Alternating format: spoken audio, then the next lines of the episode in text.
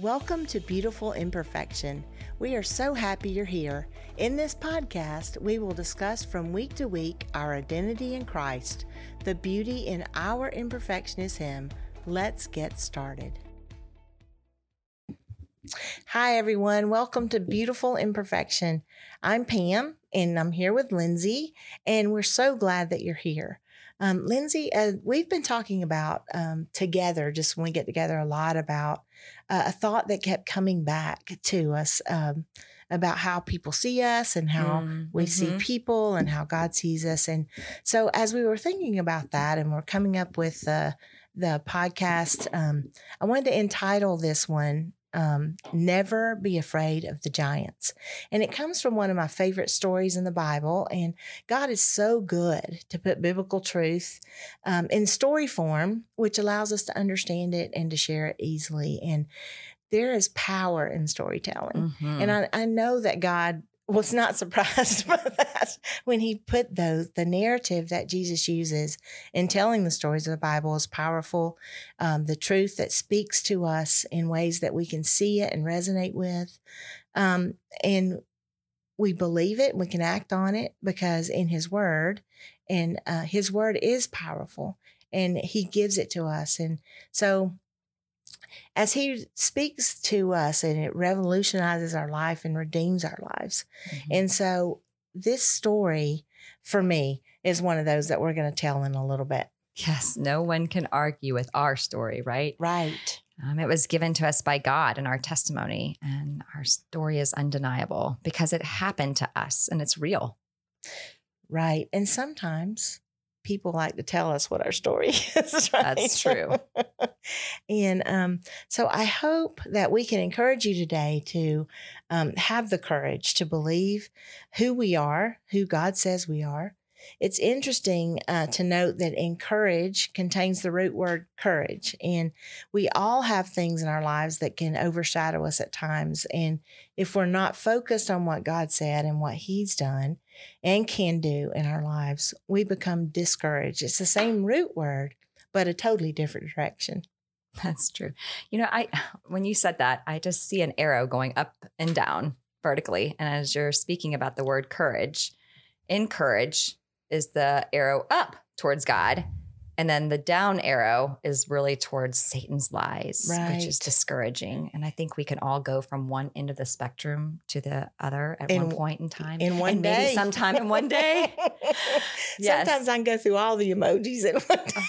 That's so I, true. They scare me because I don't even know what all of them mean. So you might have to help me with that. But some some of the the younger people may need. I don't even know don't now, Pam. I am so out of it. It's like everything now, though. It's is, all emojis. Yeah, it's all emojis, and even the words are different. It's mm-hmm. a you know same word, different dictionary. so, so, yeah, it, it can yep. it can get pretty dicey sometimes. So, uh, but this story uh, about the Israelites, I'd like for you, Lindsay, and I know it's got a lot of hard words. Just say hard words and skip them because I I might do that's that. why I'm letting you read it instead. no, not, re- not really. Not I'll take really. one for the team. Yeah. okay. So Numbers 13 start with one through three, and then we'll skip down to 17 through 21, the beginning of that, okay. and then finish with 25 through 33. Okay, great. All right. The Lord said to Moses, Send some men to explore the land of Canaan, when I which I am giving to the Israelites. From each ancestral tribe send one of these, if each its leaders. So at the Lord's command, Moses sent out from the desert of Paran. All of them were leaders of the Israelites. And these are the hard words. Yeah, skip. Okay. So going on to verse 17. When Moses sent them to explore Canaan, he said, Go up from Negev and on to the hill country. See what the land is like and whether the people who live there are strong or weak, few or many. What kind of land do they live in? Is it good or bad? What kind of towns do they live in? Are they unwalled or unfortified? How is the soil? Is it fertile or poor? Are there trees in it or not? Do your best to bring back some of the fruit of the land. It was the season for the first ripe grapes. So they went on and explored the land from the desert of Zin as far as Rehob before towards Le- Lebo Hamath. Good job. All right. now, verse 25 through 33. At the end of 40 days, they returned from exploring the land. They came back to Moses and Aaron and the whole Israelite community at the Kadesh in the desert of Paran. There they reported to them and the whole assembly and showed them the fruit of the land. They gave Moses this account We went into the land to which you sent us, and it does flow with milk and honey. Here is its fruits. But the people who live there are powerful, and the cities are fortified and very large. We even saw the descendants of Anak there. The cities are fortified and very large. Oh, I repeated myself. I'm sorry. That's okay. the, the Amalekites live in Negev. The Hittites, the Jebusites, and the Amorites live in the hill country, and the Canaanites live near the sea and along the Jordan. Then Caleb silenced the people before Moses and said, We should go up and take possession of the land, for we can certainly do it. But the men who had gone with them, We can't attack these people. They are strong than we are. And they spread among the Israelites a bad report about the land they had explored. They said, The land we explored devours those living in it. All the people we saw there are of great size. We saw the Nephilim there, the descendants of Anak come from the Nephilim. We seemed like grasshoppers in our own eyes, and we looked the same to them. Okay. So I powered through that. okay. so that's talking about the descendants really of like Goliath. There were giants, mm-hmm. you know, there and some those those kinds of things. But there are three. Th- you did great, by the way. It's it, yeah, it's tough. Sorry, I shouldn't have. It's just, okay. Yeah, I would have just said hard words at the end too. Just, but um, there are three things that really stand out to me in this passage. Really, a lot, but concentrating on these. Um, when it talks about how the people saw themselves, mm-hmm. um, how they thought other people saw them, and then how God sees them. So mm-hmm. I want to flip that to us and say, okay, so how do we see ourselves? Mm-hmm. How do others see us and how God sees us? And in this story of the Israelites spying out the promised land, there's great clarity in what they were asked to do. Because in verses one through three that you read, the Lord spoke to Moses saying, number one, send out men to spy out the land of Canaan. Number mm-hmm. two, I'm going to give you the land. This is important of Israel. So the victory was already promised. And then the third thing, was choose a leader from every tribe. So there were 12 spies that went in. So all those hard words that we skipped were mm-hmm. the ones. Those were the 12 the, spies. Were, yeah. uh, that was the leader of the, that tribe. So then in verses 17 through 21, Moses sent them to spy out the land, and which these were very specific instructions too. He told them where to go. He told them what to look for. He told them what the land was like. Um, he said, Are the people, he asked if the people were strong or weak? Are they few or many? Um, is the land they live in good or bad? Are the cities open camps? Are they fortified mm-hmm, walls? Mm-hmm. Is the land fat or lean? Are there trees or not? And bring back food of the land. So they went into the land and they saw all the things that God told them would be there. And then they, so what did they do? So they sent the spies into the land. They cut the first fruit of the grapes of the vine, and they returned after 40 days to Moses. Aaron and all the people with them that they had seen, what they told all the people what they had seen. So remember all those hard names we skipped? Well, there are two that we can say. you need to remember. Joseph, uh, yeah, Joshua and Caleb. So they said, We went into the land where you sent us. It certainly does flow with milk and honey. So, God, what mm-hmm. you said was right. So, what Mo- you told Moses, we saw it. We know that it's true. It's rich and it has everything that we will need. Mm-hmm. And then the people who lived in the land, they are very strong and the cities are fortified. They have great big walls. They're and uh, they are large cities and the people are giants basically. So they told them where each group was they told the people um, and then the people started getting afraid because of they said that there's giants that they're fortified cities and all those things. But caleb tried to quiet the people and he say, said to moses we should by all means go up and take possession of it for we shall surely overcome it but mm-hmm. the men who went up with him said that the people were too strong for them. And so they gave the bad report. and they said in the land, it is a land that devours in its inhabitants. There's nowhere in there that God said that that would be the case.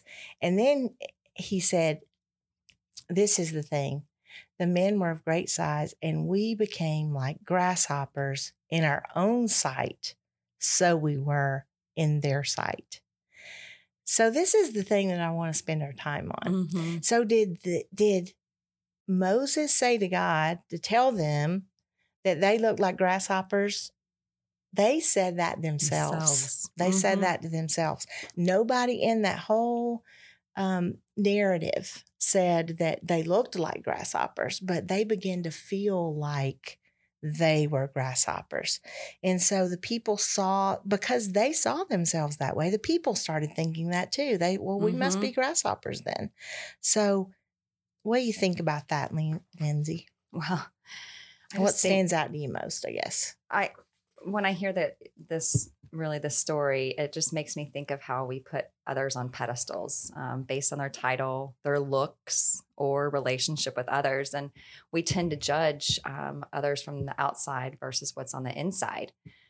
Um, we tend to also lower our character. So that same thing happened when they saw all this fancy stuff that was with milk and honey. This this city Mm-hmm. and they felt almost beneath themselves in a way um, that why would you know this all happen and be able to have this this ability to have this this this nice stuff and i when we do that to ourselves we also lower our character Mm-hmm. and think that we can't be as good as somebody else um, and I, I honestly um, i feel like that's really why why do we feel like they're all powerful why do we feel like we're not worthy of praise Mm-hmm. Why do we as humans not see that we're all humans and that we're all broken as sinners Just- Right. I, I- think that's that's true. They saw that everything was good, just like they said it was, but they were afraid. It was Mhm. their fear and not believing that it was promised to them already. And that that's kind of what we do too, because we think of ourselves, well, there's no way I could do that. And they could do that. You Mhm. know, Lindsay can do that.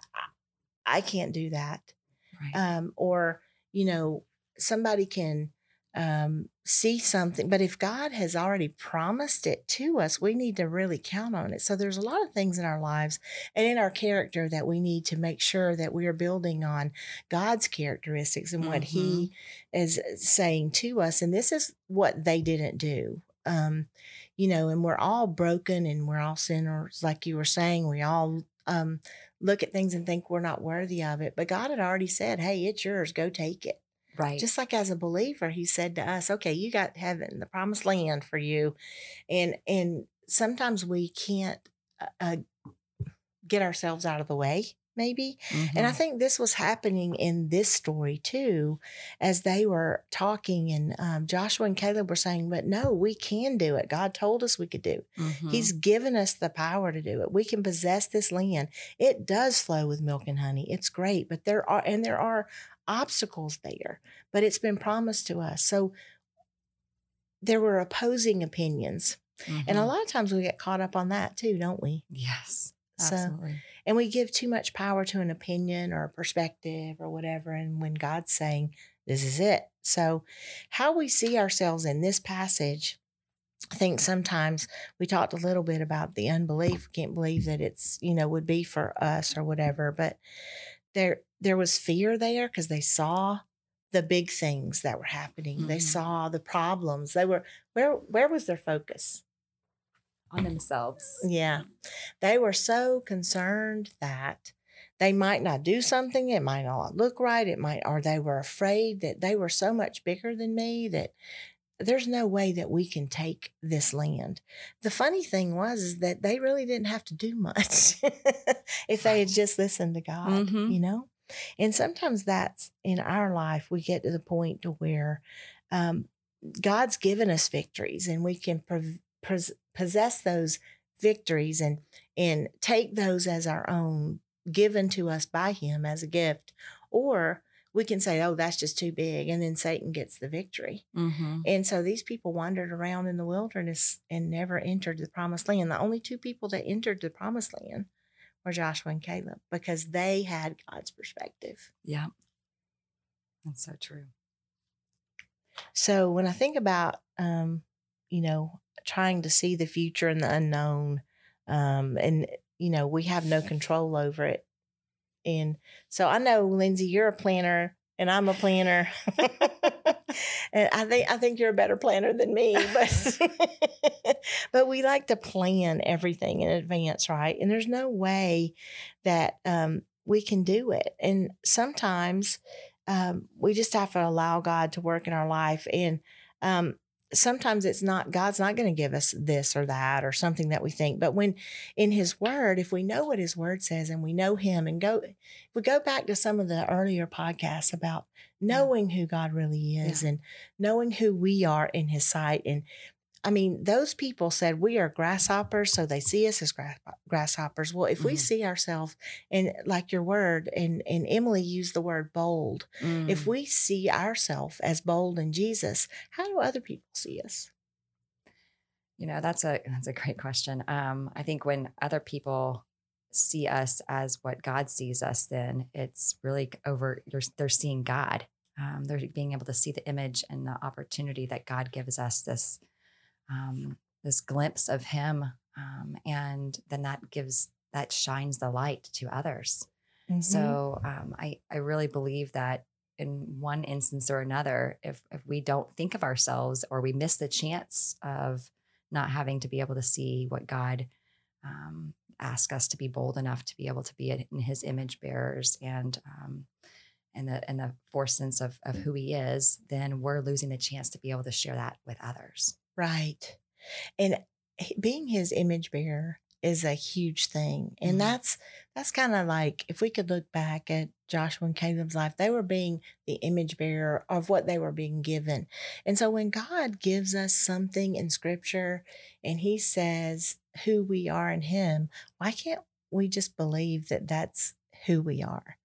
And and, and we're too boldly, caught up in ourselves. Yes and boldly yeah. proclaim that, not being afraid of what yeah. someone else might think. And That's I think that stops us too, right? Because mm-hmm. we look at it, we think, um, you know, well, I I could never stand up and and do those kinds of things, or I could never approach a person and just say, "Hey, how do you, how's what's your story? Do you?"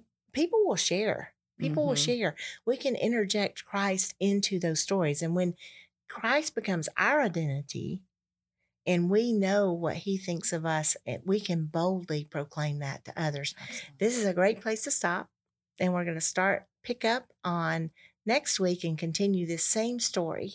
And uh, so don't miss the ending.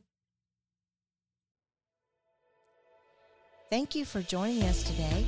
I hope you have gleaned something of value that will help you in your day to day lives and draw you closer to living fully in who God designed you to be.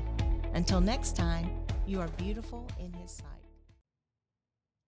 If you've been thinking and listening to us and wondering, how can this become a reality in my life? How does how can my identity be in Christ? And you've never received him, I'd like to give you the opportunity to do that right now by praying the sinner's prayer. It's a very simple prayer and it goes like this. Lord, thank you so much for loving me. Thank you for going to the cross and dying for my sins. I open up my heart. I ask you to come in. Please forgive me for everything that I've done and help me to walk with you as I follow you in my life. In Jesus' name, amen. If you prayed that prayer, we would love to connect with you and help you as you start your life in Christ. Please visit thebestnews.org.